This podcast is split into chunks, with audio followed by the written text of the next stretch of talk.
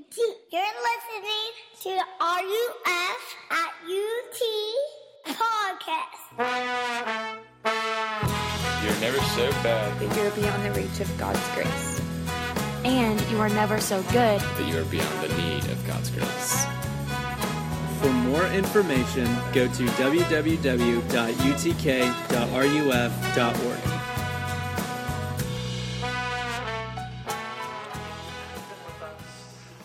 semester, you know that we've been working our way through the whole book of Revelation. And if you're just joining us uh, here at the tail end, you've kind of jumped in here at, in some sense, really the bright spot, the bright part of the book.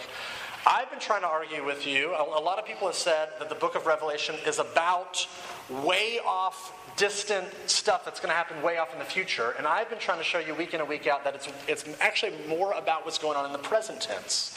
Namely, that the whole point of the book is to show you that things are not as they seem right here and right now. But with this chapter and with the chapters that follow, we really do get some of these future oriented pictures and images. And I wanted to show you the pictures and the images that Revelation gives us about what the end of all history is going to look like. In some senses, it's kind of too it's kind of too good to be true. It's better than you and I could ever imagine. So let me just read this, and we'll kind of ease into this passage. And in the next couple of weeks, we'll we'll begin to go a little bit deeper into. Um, how glorious and wonderful these pictures really are. But let me read uh, Revelation 19. We'll just read the first 10 verses. It says this After this, I heard what seemed to be the loud voice of a great multitude in heaven crying out, Hallelujah!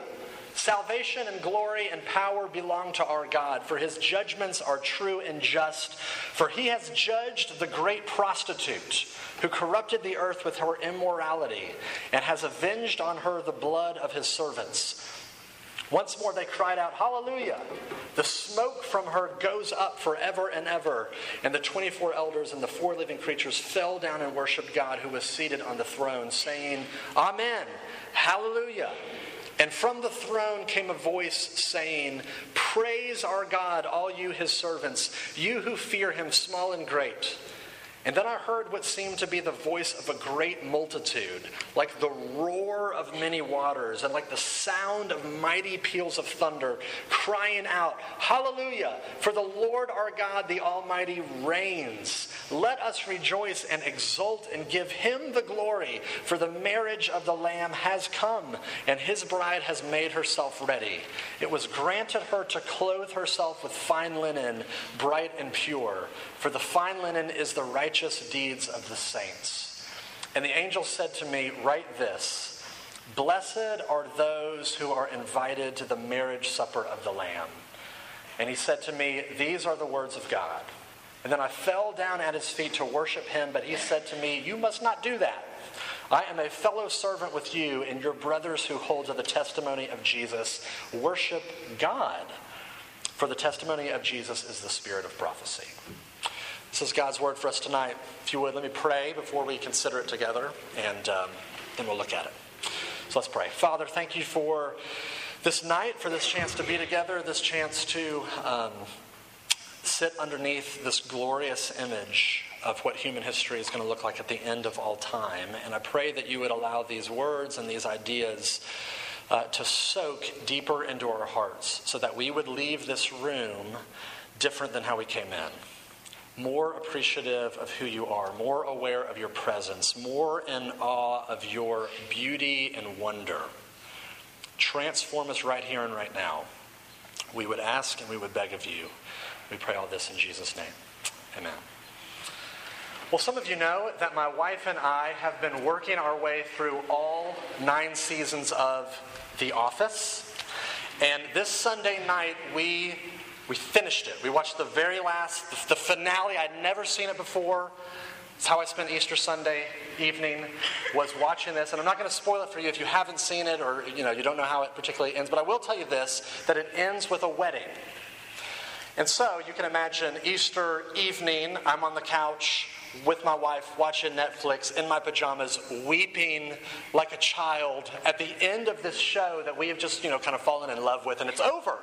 It feels like a piece of me is missing now. But I always thought it was, I think it's interesting the way that they chose to end this show. Because if you think about it, it's a show documenting the funny people and the quirky events of a paper company, and they end it with a wedding. Like, that's kind of interesting. They end it with a wedding, this celebration uh, of two people's love and commitment for each other. A party, really, where um, family is reunited and old cast members are kind of brought back and kind of old friends are brought back to the table. And it's just, the, I think the reason why it got me, like the reason why it hit something deep in me, and I think the reason why it kind of, it kind of uh, like hits a chord with us is because I think that that, in some sense, is, is the greater story that you and I are living. That is the story that is woven into the fabric of the universe that human history itself will end in a wedding. In fact, this is what this passage is really all about. It gives you this picture of the end of human history, and it says it's a wedding. And if you are in Christ, every time you go to a wedding, you see people get married or something in church or, you know, this beautiful outdoor thing. That, in some sense, is a picture of your destiny. And here's why this is so unbelievably important. I said this at the beginning of the semester don't expect any of you to remember it, so I think I'm going to say it again. That this book was written to a group of Christians that were undergoing extreme persecution. They were being uh, pushed out of their jobs, their property was being confiscated from them, their homes were being confiscated from them. They were undergoing barbaric torture and murder, like the kind of stuff that you like, like kind of makes your stomach turn. Being sawed in half, being beheaded, lit, like being lit on fire while they're still alive. Like this is a historical reality what the church went through in the first century. And God gave them this crazy book called Revelation to encourage them, to motivate them, to, to sort of stabilize them, to say, keep going, to endure the suffering and the persecution that they're going through. And it worked. We, we know historically that it worked because in the first century, when the church was undergoing the most extreme forms of persecution, it grew in size and in influence. And I think the reason why those Christians in the first century could look down the barrel of, I'm about to be sawn in half, and for them to kind of move into that sort of torture with poise and with grace was because they got this passage. They knew that they were destined for something better. They knew that they were destined for a wedding. And so, what I want to do is, I want to just kind of camp on those, really, those two ideas tonight that human history ends in a party, and human history ends in a wedding.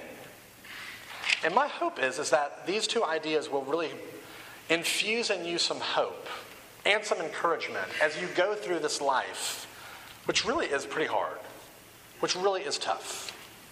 So that's my, that's my agenda for tonight to look at the fact that human history ends in a party and that human history ends in a wedding. So let's just look at these one at a time and then we'll be done. First, human history ends in a party.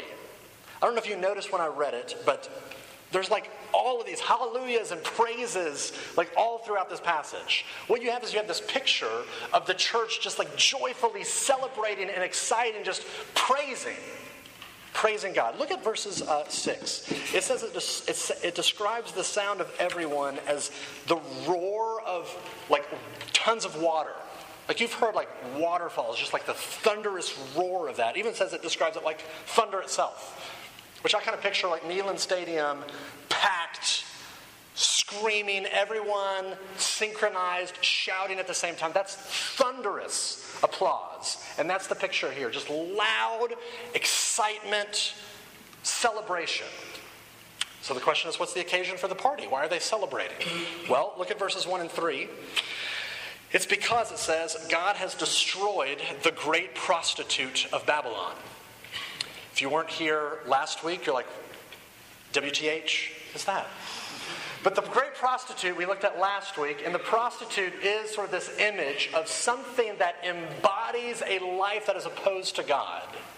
This is, this is this idea of evil and corruption that is trying to destroy everyone and everything. And she's destroyed. She's smoldering. You see the smoke rising up from her, and the church is erupting in celebration because she's done. And I think this is the same idea behind why we celebrate when someone has been cleared of cancer. You know, here's this thing in someone that you love, and it's threatening to destroy them. and something happens and that thing goes away. And when that thing goes away, what do you do? You party, you celebrate.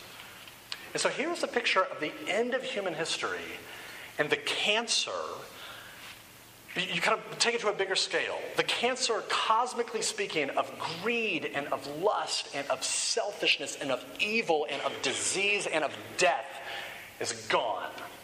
It's destroyed. And the best way to describe that is a party. And so imagine what that would look like. You don't have to be a Christian tonight to just sort of think with me of that is the that's what you want. I know it's what you want because you read the news and you ache over it. Imagine a world in which pilots don't intentionally ground planes full of people into the mountains and kill everyone on board. Imagine a world in which terrorists don't roll into a university in Kenya and shoot up the place and target people specifically because they love Jesus. But imagine a world in which infants don't die, in which relatives aren't lost. Imagine a world in which the friction that you feel in your relationships is no more. And you no longer feel the guilt and the shame and the loneliness and just the yuck that you and I can carry around with us. Imagine a world like that of unending joy, of celebration. All of that's gone. The best way to describe that is a party, because that's what it is. But you and I um, have been to some parties that have been kind of lame, especially when Christians throw them. And so at the end of human history, there's a bunch of Christians throwing a party. Is it going to be good? That's a big question. Well, let me give you a couple of images that the Bible gives you to describe what this party is going to look like, because it's going to look like a gigantic feast. Here's just two little quotes from the Old Testament. Isaiah 25, 6 says this. I'll read it, you can up later. On this mountain, the Lord Almighty will prepare a feast of rich food for all peoples, a banquet of aged wine, the best of meats, and the finest of wines. So picture rich, succulent meat and bold, deep red wine. That's the image. I heard, someone once told me, uh, I think this is clever, they said, Heaven is not going to be a low cholesterol affair. And praise Jesus for that reality. Here's another one. Amos 9:13. It says, "The days are coming when new wine will drip from the mountains and flow from all the hills." It's a picture of a renewed creation in which there's a, a river of wine flowing through it. And so if you think alcohol is sinful, heaven's going to be rough for you. Because wine is this picture, biblically speaking, I say that tongue in cheek, wine is this picture in the Bible of joy, of salvation, of celebration. And here is this picture of a feast that never ends, a blowout banquet that is going to be so awesome and so big and never ending that it's going to make the best mixer or the best party that you've ever been to look cute. I mean, you, you picture like the biggest blowout party in New York City for like New Year's Eve, and it's just going to it's going to embarrass that. It's going to be the biggest nonstop blowout celebration, awesome party where the joy never ends and the wine never runs out. Some of you are thinking, okay, that sounds fun, but um, I've got like tests tomorrow. And like, who cares? Like, how does this pie in the sky, wine in the party, never, you know, whatever, kind of like affect my life? And here's how it affects your life if you believe that this was true, that human history ended with a nonstop party where the joy never runs out, I think it would have to transform your life. And, and two things I want to draw out, two implications, is that it would, re- it would affect the way that you relate to your past, and it would affect the way that you relate to your present. So think with me real quick. How would this affect the way that you relate to your past? Well, some of you, uh, my guess is, are feeling uh, bitter and jaded and disappointed because you feel like you're never going to recover the glory that you've experienced in your past. Some of you feel like you really did kind of peak in high school. Like that was the time where I was in shape, where I was popular, everyone knew me, I was the star athlete, I was the star musician, I was involved in student government. I was somebody then, and then you come here, nobody knows you, Nobody cares that you were the quarterback. Nobody cares that you were the prom queen. And it could just feel like the glory of my past I'll never recover again. Or maybe for some of you, it's not about a claim, it's not about kind of your identity, maybe it's about a relationship. Where you had this relationship in your past that was so awesome, was so wonderful, was so emotionally charged, it was so intense, and it's over now, and you can't get over it. Maybe it's been months, maybe it's been years after the fact, and you're still looking back and you can't get over this relationship. In fact, it's so just a part of you that you compare every potential person that you could date up against that reference point, up against that standard, and you're paralyzed because you can't get over the past. The glory is in the past. Or maybe for some of you, you compare your present self with like your high school self spiritually. And You think, man, back then, I was like so connected with God. I was so like intense and emotional and just I was so into it. I read my Bible all the time. I felt him in worship and I'm, I'm trying to recover that in college and I just can't generate the same feeling. I can't connect in the same way now like I used to. And what I think this passage does is it, is it kind of invades that way of thinking and says, Your heart is facing in the wrong direction. You're looking at the past. But if you are a believer in Christ, your best days are in front of you. There is an unending party in front of you where the glory that the Father will bestow upon you then, it will make whatever glory you felt in high school just pale in comparison. The intimacy and the connection that you will experience with God in glory will, will make what you felt in high school pale in comparison. The relationship and the intimacy that you will have with Him then will make any relationship you felt in the past pale in comparison. Your heart's facing in the wrong direction. This has to affect the way that you relate to your past because your best days are in front of you. But if you think about it, it also affects the way that you relate to your present. How would this affect the way that you live your life right now? Here's how. If you really did believe that your best days were in front of you, that human history ended with a nonstop blowout party in which the joy never ended, I think this would free us from the paralysis of that thing that we call FOMO. You know what I'm talking about? Fear of missing out. Because if you think about it, the, the, what's behind this idea of why we're so afraid of missing out on whatever's awesome is because we really do believe this life is all there is. And if this life is all there is, we have to wring out every last drop of happiness and pleasure now because it's going to go away. There's a limited supply.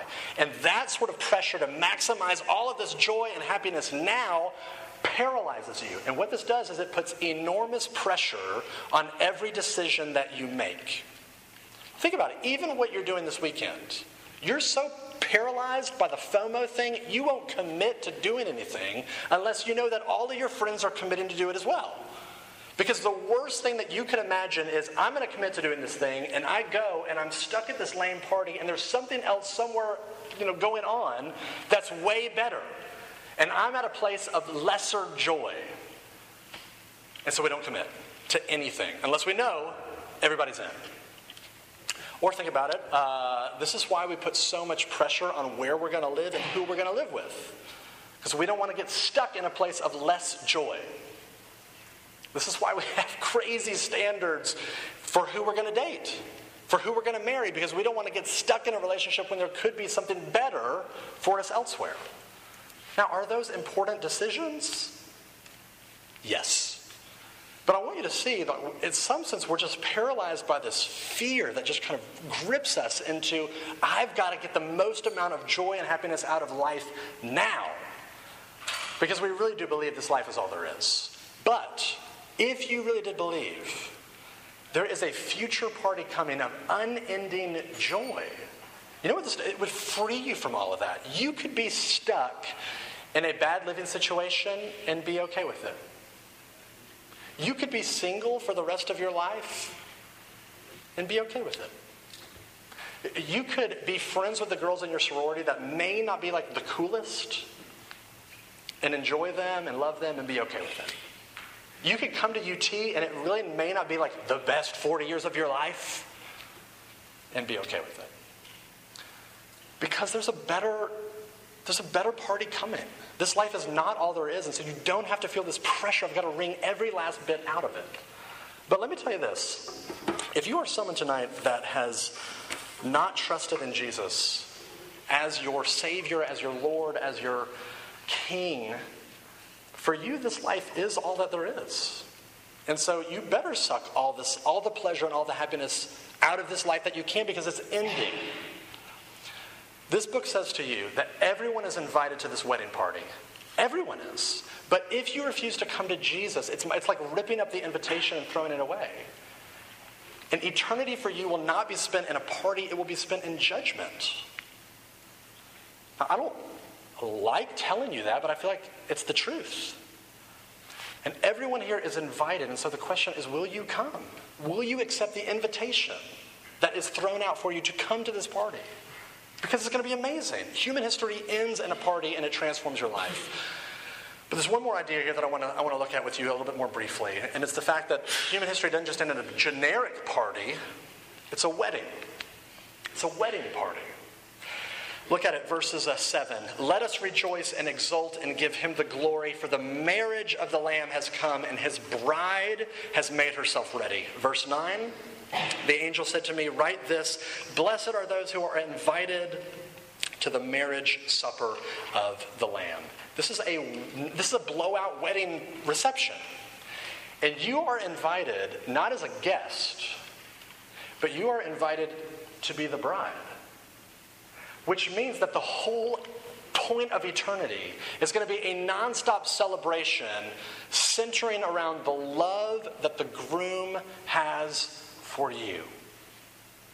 And what, I think is really just mind blowing if you think about it is that there's all these different ideas uh, that the Bible uses to describe the way that God relates to us. But he reserves this, this personal and the most intimate of relationships to describe the way that he relates to you. Because he doesn't just relate to you as a creator relates to his creation, though he does. I mean, that's true. He doesn't just relate to you the way that a king relates to his subjects, which is true. And he doesn't just relate to you the way that a father relates to a child, although that's true. He says, I relate to you the way that a groom relates to a bride. Which means the way that God has chosen to relate to you and to me is one of love and of devotion and of commitment and of desire, of loyalty. I don't know if you've seen this early 1990s Robin Williams movie called um, The Fisher King.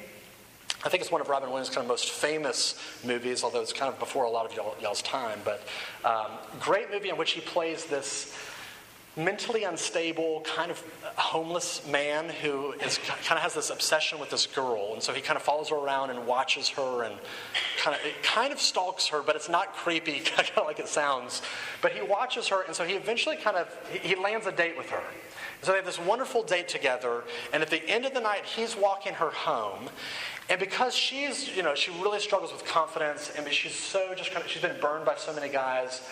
She has all this baggage with, uh, in regards to men. And so he's walking her home to her apartment, and he's saying these really nice things to her. And let me just read you what the dialogue says. She says, That's a little old fashioned. You, you don't have to say those things considering what it is we're about to do. And he's like, What are we about to do? And she says, well, you will want to come upstairs and we will have a couple of drinks and then you'll sleep over. And in the morning, you'll awake and you will be distant and you won't be able to stay for breakfast. And we'll exchange phone numbers and then you'll leave and never call. And I'll go to work and I'll feel good for the first hour and then ever so slowly I'll turn into a piece of dirt. And I don't know why I'm putting myself through this. And as she's saying this, Robin Williams just has this like pained look on his face, like, you're getting it wrong. And so she looks at him and she says, It was really nice to meet you. And then she just runs. she just starts running down the street. And he's sitting there and he's just kind of taking it all in. And, you know, she goes a little ways and he, he says, wait, wait. And he calls out for her and he starts running after her and eventually catches up with her right as she's kind of on the, her front steps. And he kind of calms her down and he says, listen, listen. And here's what he says he says, I'm not, I'm not coming up to your apartment. That was never my intention. I don't want just one night. I have a confession I have to make to you. I'm in love with you. And she gives him this look like, okay, that's, I see what you're doing here. And so he, pull, he kind of puts up his finger to say, let me finish. And here's what he says He says, I love you, but not just from tonight. I've known you for a long time. I know that you come home from work at noon every day. I know you stop and get that romance novel at that bookstore. I know that you get a jawbreaker before you go back into work. I know that you hate your job and you don't have many friends. I know sometimes you feel a little uncoordinated and don't feel as wonderful as everybody else. And I love you. I love you. And I think you're the greatest thing since Spice Racks. And I'll be knocked out several times if I can just get that first kiss. And I won't. I won't be distant. And I'll come back in the morning and I'll call you if you let me. Of course, she just kind of melts. In real life, that'd be kind of weird and a little creepy. but in the moment, the reason why she melts is because, I mean, just imagine what would it be like to hear somebody look at you and say, I know everything about you, and I love you. I mean, imagine hearing Jesus say that to you, as weird as that may sound tonight. Because you have things in you and things that you have done that you feel like push him away from you. You've done things, you've experienced things, you've thought things, you've felt things. Things have been done to you in which you feel like push Jesus away from you. But the point of Revelation is to show you things are not as they seem. Because here is Jesus looking at you and me tonight saying, I know everything about you, and I love you. I know that you feel insecure.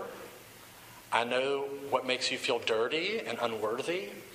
I know about the failed relationships that you blame yourself for. I know about your addictions. I know about your secrets. I know about your struggles.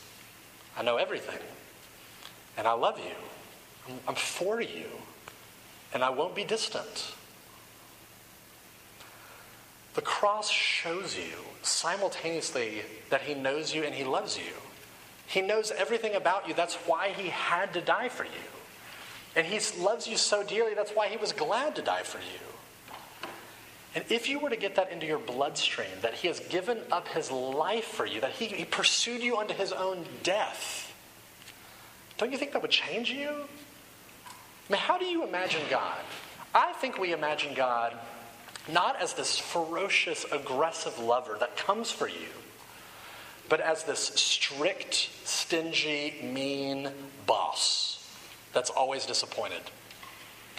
And I think that's probably why, for those of us in this room that are Christians, our Christian life feels so dry so many, so often. Why it feels just so guilt-ridden and heavy and boring, because we feel like we're always disappointing this boss.